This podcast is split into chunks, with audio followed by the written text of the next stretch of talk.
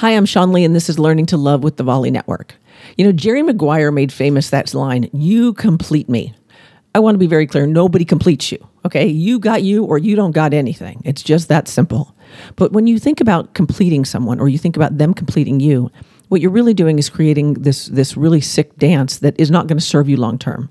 It might serve you for a little while. It might be really fun for a little while, but long term it doesn't serve you everyone has that inner child. Everyone has that little being inside of them that didn't get nurtured at some point by mom and dad.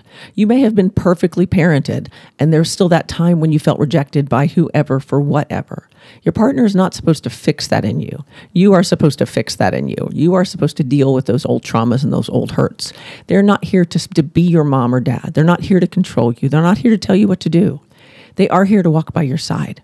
And the best partnerships are those where they respect each other's strengths. One of you is strong in one thing and another, and, and you guys are in another. And I promise you, if you give yourselves the opportunity to flourish in those spaces, you will. The, health, the healthiest relationships are those where the people complement each other. They don't compete for attention. They don't get into arguments over who's in charge of what. They don't do any of that. They simply show up in their lives and they do the best that they can do to be the best person they can be. And they hope that their partner does the same.